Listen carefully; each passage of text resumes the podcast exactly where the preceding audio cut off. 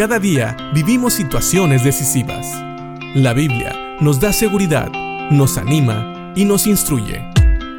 Impacto Diario con el doctor Julio Varela.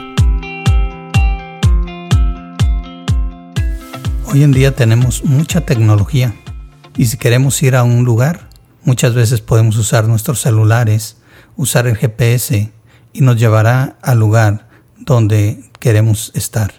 Pero si así fuera tan fácil en todas las decisiones en la vida, tal vez todos tendríamos lo que llamamos éxito. La Biblia nos dice que también una persona entendida, es decir, una persona que teme a Dios, es una persona que sabe exactamente siempre a dónde va. Dice Proverbios 14:8, los prudentes saben a dónde van, en cambio los necios se engañan a sí mismos. Este versículo empaca mucha sabiduría. Es decir, aquellos que temen a Dios, sabemos a dónde vamos. Aquellos que tememos a Dios, podemos saber a dónde vamos, no solamente hablando de la eternidad, sino también aquí en la tierra. ¿Por qué? Porque sabemos que Dios ha preparado planes para sus hijos, planes perfectos, planes de bien. Él ha preparado buenas obras para que andemos en ellas. Y por eso tenemos una gran idea de a dónde vamos, qué es lo que tenemos que hacer en esta vida.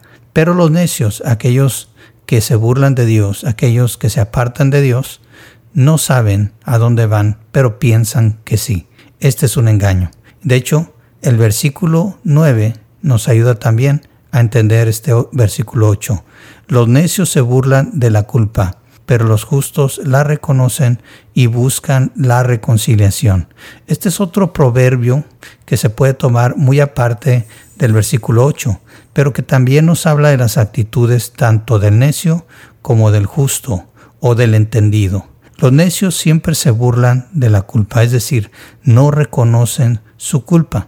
Este es un engaño también que ellos viven, así que no solamente se engañan pensando que saben a dónde van, sino también se engañan en sus actitudes, se engañan en su vida y por eso nunca llegan a un buen lugar. Pero los entendidos, los prudentes, saben a dónde van y ellos también reconocen la culpa y buscan la reconciliación.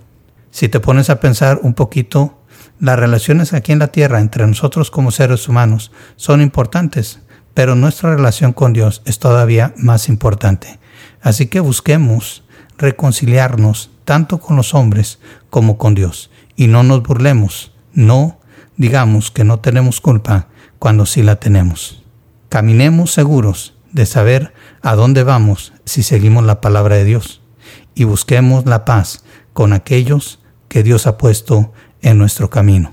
No nos engañemos como los necios, ni nos burlemos de la culpa. O podríamos decir, no quitemos la culpa que es nuestra, sino busquemos que más bien la reconciliación llegue a nuestra vida.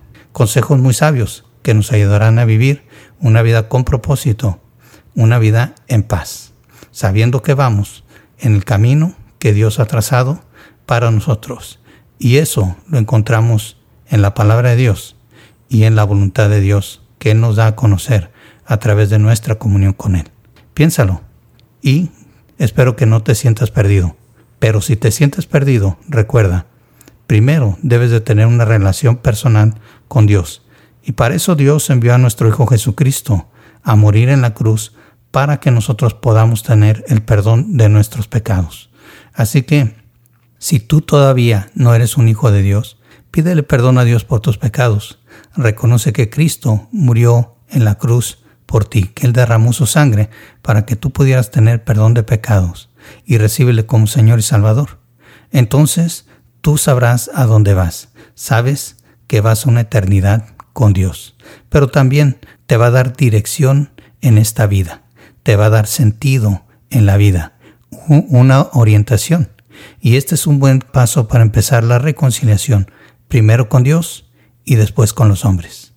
Piénsalo, y si ya eres un hijo de Dios, Busca la sabiduría en la palabra de Dios, busca la dirección en la palabra de Dios, en la voluntad de Dios, y no dejes que la amargura de las relaciones rotas te lancen a un camino equivocado y no te dejen estar en paz.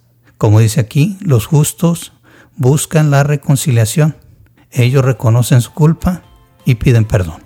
Piénsalo, ¿por qué vivir una vida con falta de paz cuando podemos vivir una vida plena, fructífera y en paz? Esa es la vida que Dios quiere que vivas. Que Dios te bendiga.